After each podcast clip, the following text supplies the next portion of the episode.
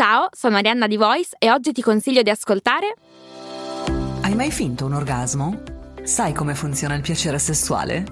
Quando devi fare sesso entri in ansia e ti perdi tutto il bello? Sono Leni, faccio la psicosessuologa e la mia missione è che tutte le persone possano vivere una sessualità serena. Ascolta il mio podcast Vengo anch'io. Lo trovi su tutte le piattaforme.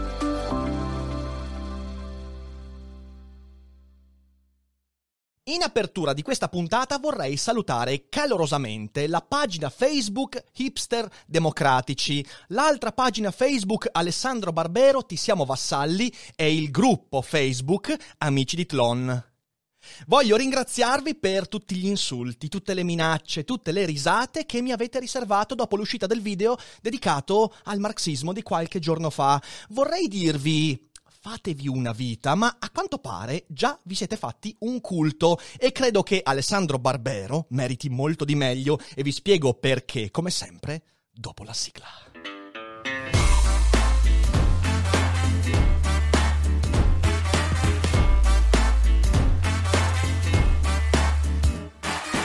Sei su Daily Cogito, il podcast di Rick Dufer. E chi non lo ascolta è cibo per gli zombie. Dopo il video sul marxismo che ha scatenato gli animi di tante codine di paglia, sono stato bersagliato da una shitstorm di entità interessante. Ho ricevuto meme, alcuni molto divertenti, altri invece abbastanza virulenti, mettiamola così, e ho ricevuto una montagna di commenti, non direttamente, perché nessuno mi menziona quando mi si insulta dopo le mie opinioni e argomentazioni, no, tutti utenti che su Instagram mi mandavano gli screen di gruppi, eh, di pagine e via dicendo. E devo dire che mi avete dato un 24 ore decisamente divertenti. Io voglio dire alcune cose a premessa di tutta l'analisi che farò che è importante, è anche un po' complessa, quindi seguitela fino in fondo, che siate haters o meno, seguitela fino in fondo perché dirò delle cose importanti e dopo magari esprimete la vostra opinione e fatevi la vostra idea. Io so che questa, quella degli insultatori, degli shitstormer, dei casinari e via dicendo, non è la maggioranza dell'utenza, grazie al cielo non lo è, è una minoranza rumorosa, fastidiosa, che però molto spesso trascina anche l'immagine pubblica, le diffamazioni e l'idea che una parte della maggioranza silenziosa si fa di una certa persona. Ora, nei post in questione, e anche questo devo dirlo, su tutte le pagine, sui gruppi che mi hanno mandato, ho visto anche molti che mi difendevano. Molti che pur dicendo a me Dufer sta sulle palle, ed è una cosa assolutamente legittima, anzi vi ringrazio per la trasparenza, dicevano sì mi sta sulle palle, però quello che ha detto è argomentato eh. e io vi ringrazio veramente perché questo è un segno importante. Quando qualcuno a cui sto sulle palle ha l'onestà di dire però le cose dette hanno una razio, è segnale che ho fatto un buon lavoro. E ho anche letto tante critiche poste in modo competente. Quindi sono molto felice perché il mio video ha scatenato dibattito e ha fatto il suo porco mestiere, cioè rimpinguare un po' le idee, le parole anche di persone che pur critiche hanno saputo mettere insieme due o tre idee proficue, quindi grazie a tutti costoro. Colgo l'occasione, ed è questo il punto, io voglio cogliere l'occasione per fare un ragionamento un po' più ampio sul problema dell'oggettività nel campo delle scienze umane, fra cui la filosofia e la storia. Ieri sera si è tenuta qui sul canale Twitch, e potete trovarla sul podcast e fra poche ore anche sul canale YouTube, la live su Max Weber. E io non potevo non cogliere questa possibilità perché Max Weber parla proprio di queste cose. Quindi io adesso andrò a eh, sciorinare alcuni concetti, alcune idee.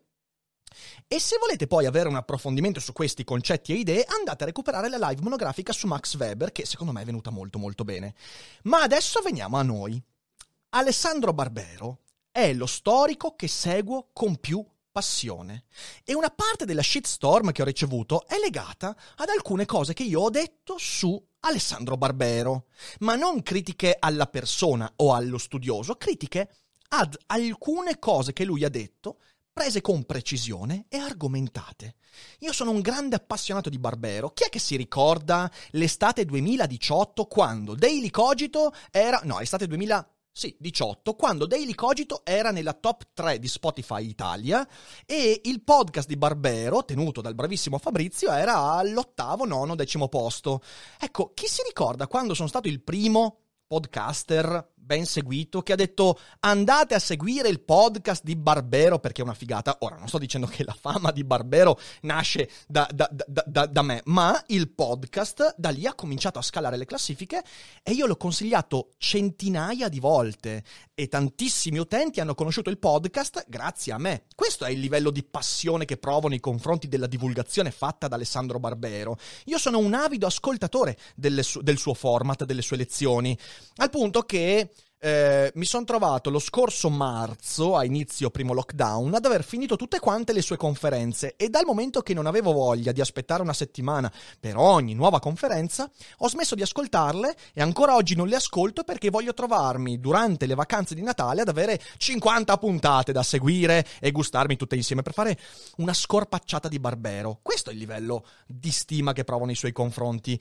Inoltre, io credo che Barbero sia un esempio perfetto di divulgazione perché perché sa raccontare bene, con le parole giuste, con il giusto equilibrio fra scientificità ed emotività, fra fatti e narrativa, e sa essere avalutativo. Cosa vuol dire essere avalutativi? Beh, è proprio Max Weber che ce lo dice. Avalutativo è lo scienziato che, cercando di estrapolare e raccontare un fatto della realtà, riconosce i valori che hanno portato a quel fatto, ma non mette i propri valori, i propri giudizi di valore in quella narrazione, in quello studio. E Barbero è bravissimo a farlo, soprattutto nel proprio campo di specializzazione che è la storia medievale e la storia delle dottrine militari e quindi delle strategie militari. In quelle cose lì Barbero è fenomenale.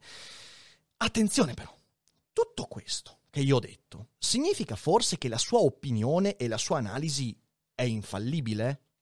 No, l'infallibilità non è della fisica, figuriamoci della storia. E Max Weber ci ha scritto decine di libri su questo fatto. Il problema della infallibilità non è un problema che possa essere neanche contemplato nell'ambito delle scienze sociali per mille motivi che ho spiegato bene nella live dedicata a Weber, quindi recuperatevela, non posso ripetere tutte le cose dette ieri anche perché dura quasi due ore, quindi avete capito.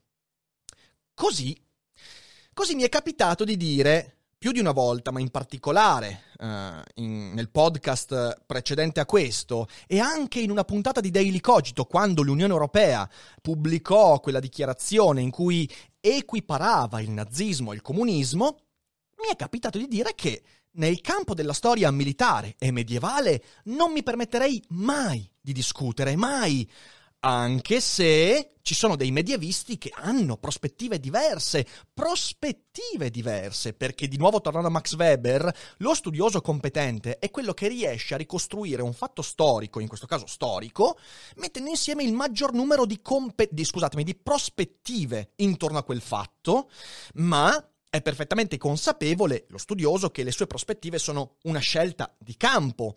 Se uno studioso sceglie altre prospettive non sta dicendo qualcosa di falso, ma forse le conclusioni a cui giunge sono diverse. Ora, nel campo del Medioevo e nel campo della storia militare, credo che le prospettive di Barbero siano tra quelle che io conosco, non conosco tutte le prospettive degli altri storici, ma fenomenalmente oggettive perché veramente lui riesce a ricostruire bene. Ciò non significa che non ci siano degli studiosi che magari sono in disaccordo su varie cose dette da Barbero ed è normale, perché l'oggettività nelle scienze sociali non è l'oggettività in chimica o in fisica.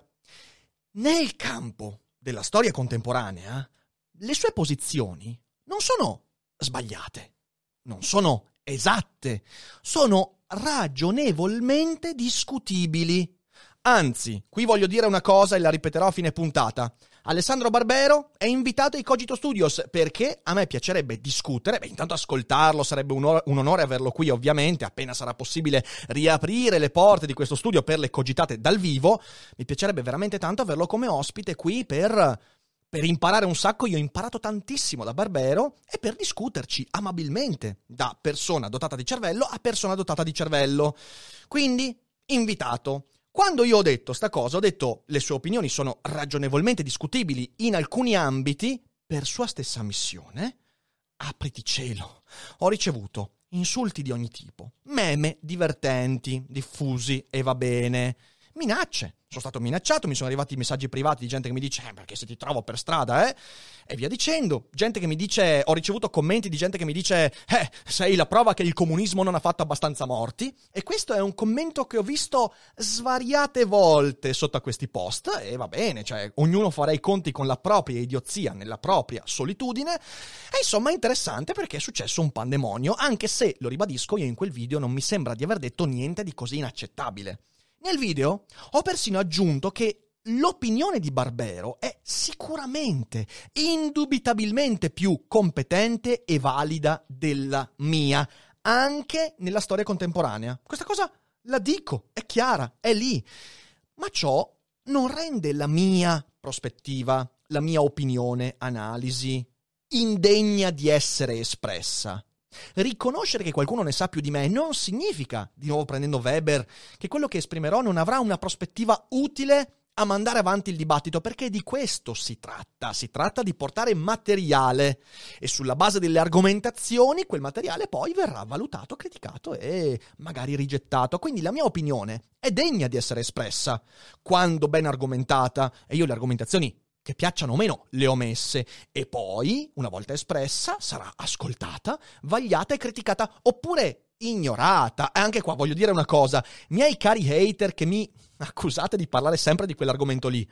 Se va bene, negli ultimi mesi avrò fatto due puntate su quella roba lì e io produco una montagna di materiale in cui parlo di filosofia, letteratura, un sacco di altre cose il problema è che voi guardate solo quelle cose lì e quindi siete un po' ossessionati. E lì l'ho capito, lo hater non è colui che odia qualcuno, è colui che guarda solo ciò che odia e attribuisce al creatore di contenuti il fatto di parlare solo di cose che lui odia.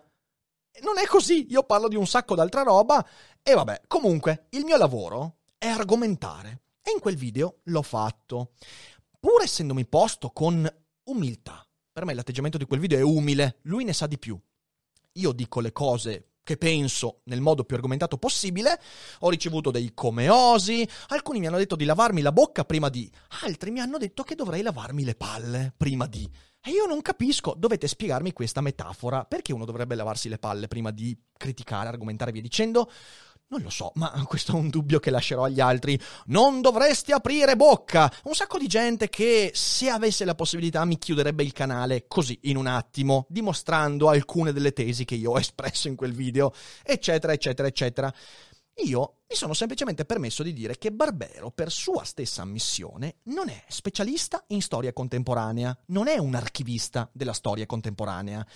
E si aggiunge a tutto questo che lui è stato comunista e ancora oggi esprime orgoglio e nostalgia per il suo passato di comunista. Ma mica ho aggiunto che questo invalida la sua opinione. Ho detto semplicemente che questo, quando si ascolta un'opinione di Barbero in quel determinato ambito, la sua opinione va presa cum grano salis, esattamente come la mia. Tutte. Io non ho detto che ho la verità in tasca. Io ho portato un mattoncino per discutere qualcosa in più. Sbagliato, giusto? Ognuno si farà la sua idea.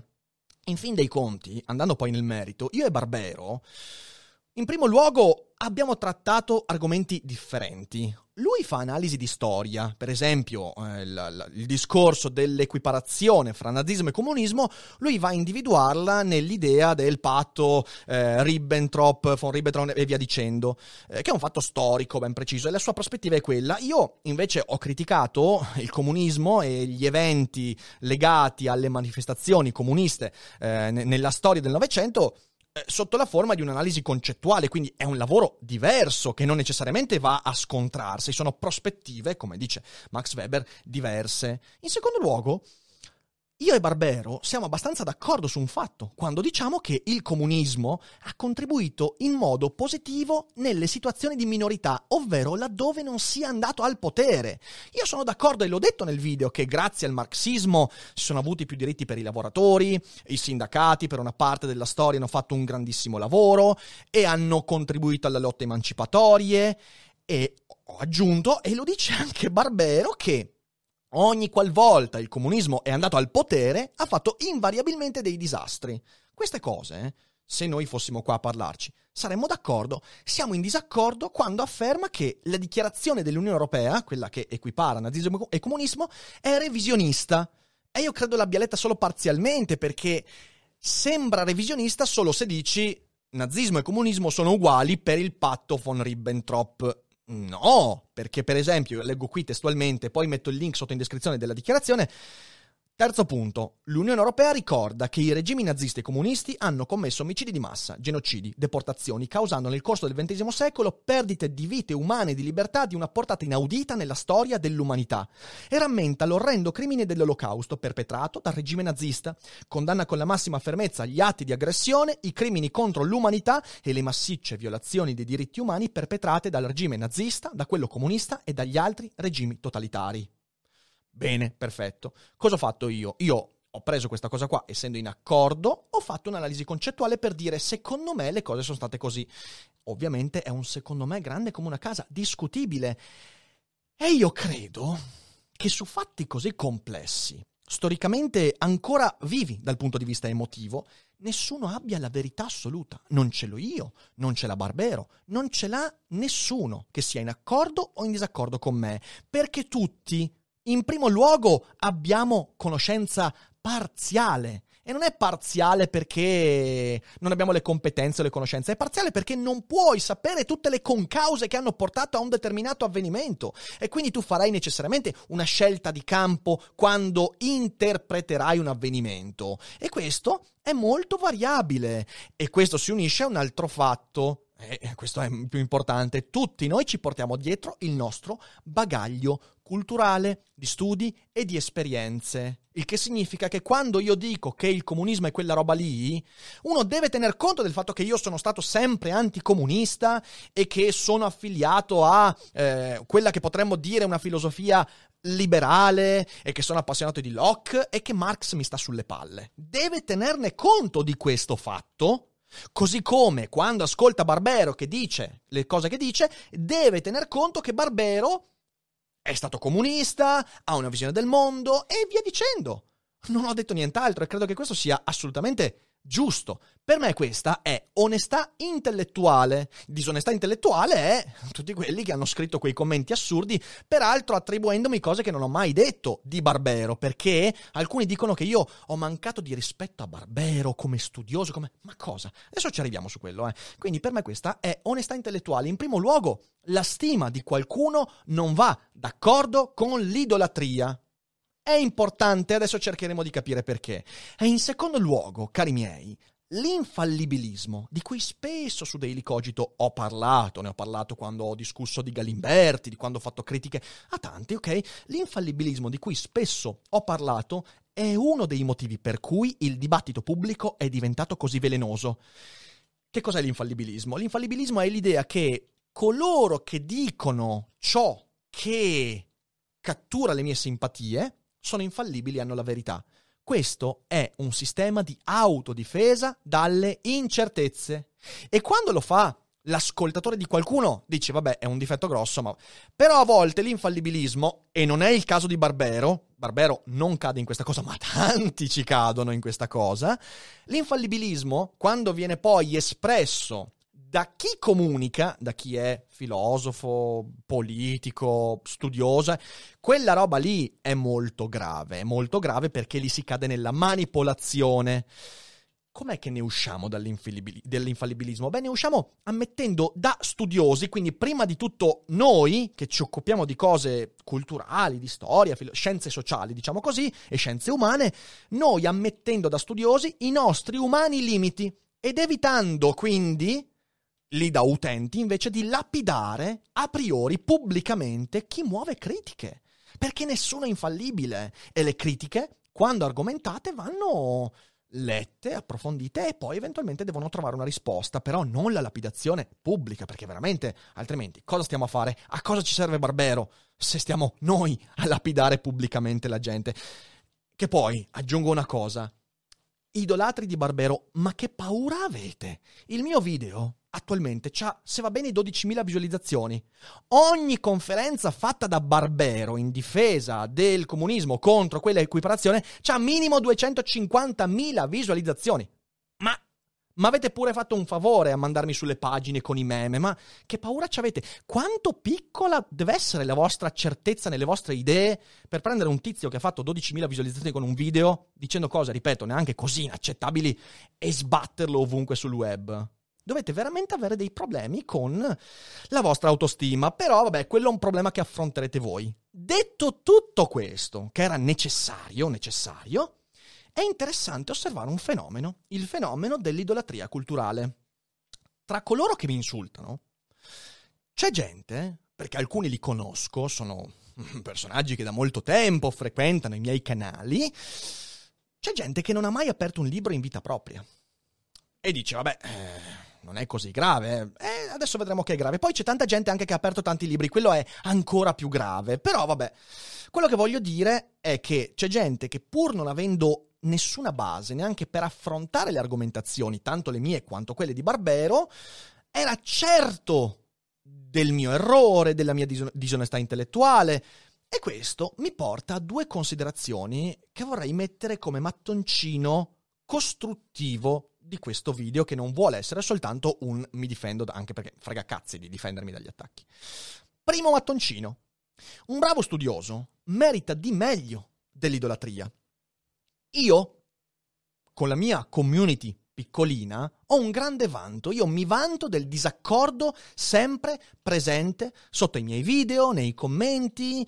Io ho dei sostenitori su Patreon, anche abbonati su Twitch, che continuamente mi dicono: Ah, Rick, no, questa cosa che hai detto non è vera, per questo questo motivo. C'è un grande disaccordo e sapete perché? Perché io ho sempre detestato il fatto dell'adesione a critica alle mie analisi, proprio perché io non sono un cazzo di nessuno. Io non è che ho la verità in tasca su quelle idee, su quelle... Io esprimo, come dice Spinoza, penso ciò che voglio e dico ciò che penso, sulla base di argomenti, riflessioni e studi.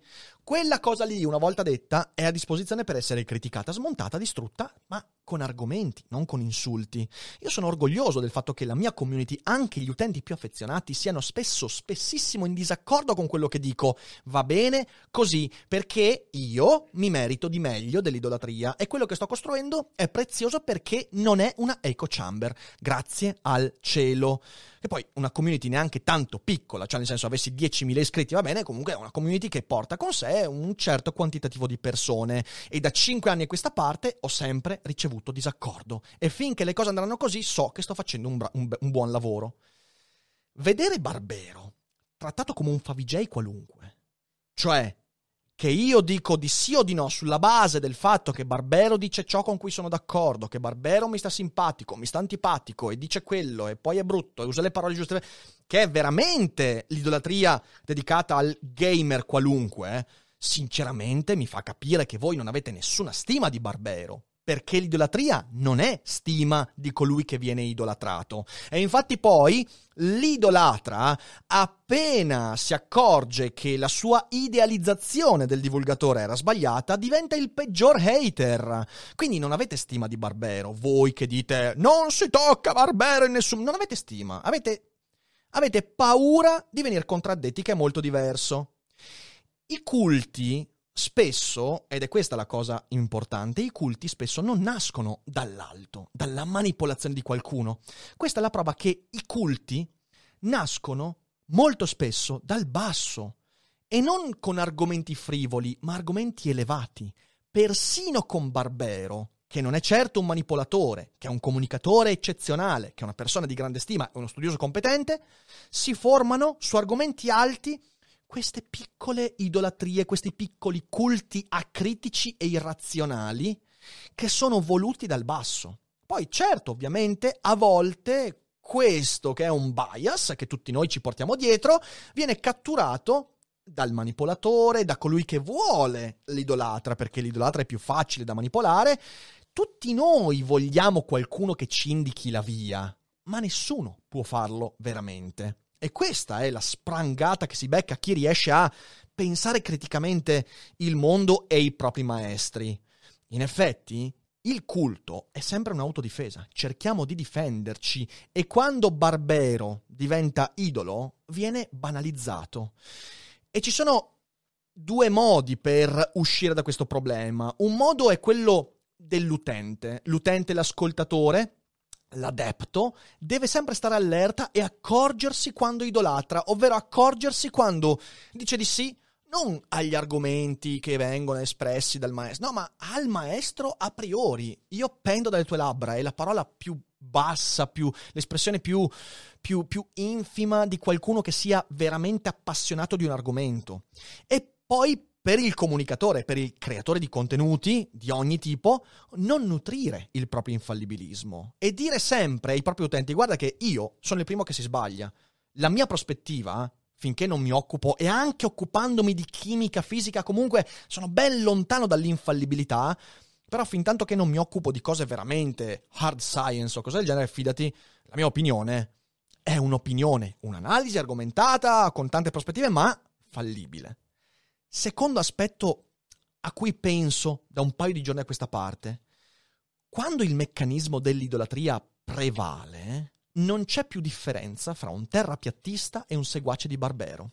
Cos'è che voglio dire con questo? Voglio dire che in realtà, e anche questo Max Weber l'ha detto chiaramente, più che la conoscenza in sé, quindi la verità che esprimi, è importante il modo con cui sei arrivato a quella convinzione, cioè il metodo con cui hai costruito la tua analisi. Cos'è che fa un terrapiattista? Un terrapiattista invece si convince di una roba perché qualcuno gliel'ha detto. E questo non fa nessuna differenza rispetto a qualcuno che si convince di quello che Barbero ha detto perché solo Barbero gliel'ha detto. Non c'è differenza perché si perde la catena causale che ci porta a convincerci di qualcosa. E questo è il danno vero dell'idolatria, questo è il fulcro di un culto perdere la sana diffidenza, la razionale diffidenza nei confronti del maestro, vuol dire non sapere più perché mi sono convinto di qualcosa. Quindi significa non avere più un maestro, ma avere una trappola che mi sono autoposto di fronte. Io nei confronti di chi ascolto e nei confronti miei, tutti voi dovete sempre averlo, devo nutrire una sana e razionale diffidenza. Lo so che questa roba non vende, lo so che questa roba non fa le views, lo so perfettamente. Sti cazzi, cioè non, non, è quello. Se uno invece dice, eh no, devo, devo, devo, approfittare della credibilità che gli altri sembrano nutrire nei miei confronti e quindi moltiplicarla con un po' di idolatria, sei un pezzo di merda. Sei un pezzo di merda e nient'altro. E questo invece va detto a chiare lettere. Nutrire una sana diffidenza, sapendo che la fallibilità di ogni analisi è sempre lì. Non tanto la fallibilità, l'insufficienza di qualsiasi analisi, perché l'analisi è un taglio nella realtà e io avrò sempre una prospettiva per ampliarla, modificarla, diversificarla e via dicendo. A quel punto, quando l'idolatria prende il sopravvento, quando smettiamo di essere sanamente diffidenti nei confronti del nostro interlocutore per quanto competente, idolatrato e figo, a quel punto siamo in balia della fortuna non abbiamo più gli strumenti per analizzare criticamente le convinzioni di cui ci siamo vestiti? E a quel punto saremo fortunati se colui che ci ha formati sarà stato onesto, saremo sfigati se quello che ci ha formato è un terrapiattista o uno che vuole essere idolatrato. Saremo vittime. Questo è il problema dell'idolatria. Ogni comunicatore intelligente, e qui vado veramente a concludere perché la puntata è stata lunghetta, ogni comunicatore intelligente sa che l'opinione del suo ascoltatore sarà formata da molte prospettive e sapete perché lo sa? Perché la sua stessa conoscenza si è formata così. Io so che una volta finito questo video, questo podcast, tutti voi andrete ad ascoltare qualcun altro, probabilmente andrete ad ascoltare qualcosa di Barbero, vi metto il link in descrizione, di quando lui parla del comunismo. Andate ad ascoltarlo, andate ad ascoltare Matteo Saudino quando parla di Marx, ascoltate Morte Bianca che parla di Marx, ascoltate un altro antimarxista, ascoltate un altro marxista. E io questo vi chiedo di farlo, fatelo, perché io non ho la verità, io esprimo, nel modo più argomentato possibile, la mia prospettiva, che è fallibile, è insufficiente e va usata.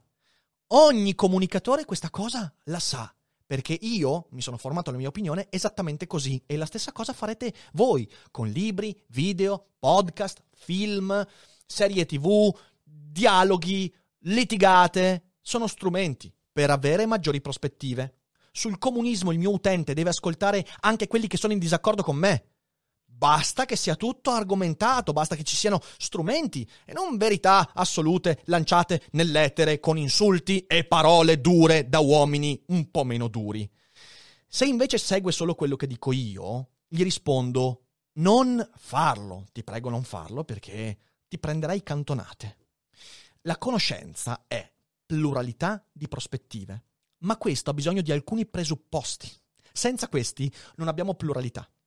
Primo, libertà di dire quello che penso senza timore di conseguenze, soprattutto quando dico cose che non sono cose che fanno del male alle persone, soprattutto quando non esprimo cose che avranno un impatto diretto sulla vita in modo negativo degli altri. Quindi devo poter dire queste cose senza la paura di essere lapidato. E non parlo per me, a me, della vostra lapidazione, bella gente, me ne frega cazzi, anzi mi diverto tantissimo. Ma vi immaginate quanta gente ci stiamo perdendo che magari è un po' più timidina, un po' più tranquilla e non ha voglia di vedersi spalmato sul wall di una pagina con 100.000 persone che gli scrivono pezzo di merda, deficiente, coglione, stupido e via dicendo perché poi smette di fare quel lavoro e magari finisce a fare il, va, va a fare il panettiere e fa bene. Sapete quanta gente timida ma competente ci stiamo perdendo? Quante volte l'ho ripetuta sta roba? Quanto male fanno quelle pagine come hipster democratici che fanno sarcasmo, dicono eh no ma è tutta goliardia, però poi sotto lì hanno l'orda di rincoglioniti che spaventano non me, ma le persone che magari hanno un carattere un po' più timido, perché io sono una faccia di bronzo, frega nulla dei vostri insulti. Ma gli altri?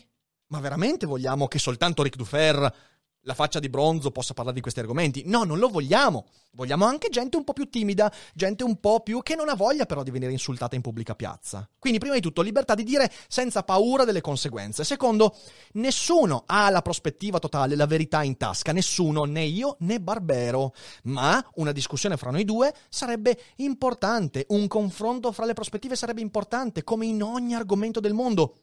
Bisogna essere quindi aperti al dibattito e al confronto e non a dire quello ha torto e lui ha ragione perché, boh, così sto meglio e ciao. Infine, non usare la cultura di qualsiasi tipo per colmare le proprie incertezze. Se una persona è piccola nell'animo, può avere tutta la cultura del mondo, ma quella cultura non gli servirà a nulla perché la userà per farsi un po' più grande rispetto agli altri. Invece, se partiamo ad acculturarci con non la necessità di fare del male agli altri o denigrare gli altri, ma semplicemente perché siamo appassionati di quell'argomento, allora porteremo un grande contributo. Credo che in questo io e Alessandro Barbero siamo accomunati. Facciamo cultura non perché dobbiamo sentirci più grandi degli altri, ma perché ci piace veramente farla. Ed è per questo che Alessandro Barbero è ufficialmente invitato ai Cogito Studios per una cogitata come si deve e lo contatterò in questi giorni per vedere di organizzare la cosa, mandandogli, anzi mandategli sto video, non so adesso sui social lui non c'è tanto, ma mandateglielo, fateglielo vedere. Io ho grande stima, sarebbe un onore averlo qua. E basta.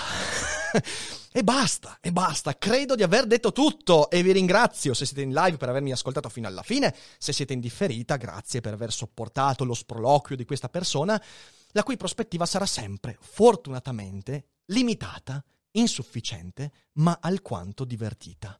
Quindi voi condividete, fate conoscere Daily Cogito a quanta più gente possibile e noi ci rivediamo con tutte le prossime puntate due volte al giorno su Twitch con le 12 rassegnato stampa e la sera con Daily Cogito e ovviamente non dimenticate mai che non è tutto noia ciò che pensa.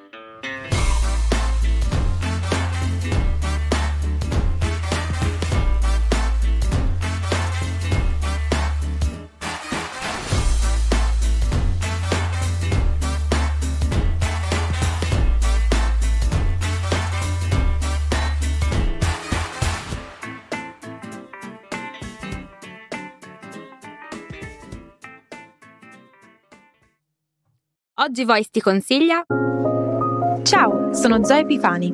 Se cerchi il podcast perfetto per motivarti e fare il tuo glow up nel 2024, And Now What è proprio quello che fa per te. Lo trovi su tutte le piattaforme di podcast. Ci vediamo lì.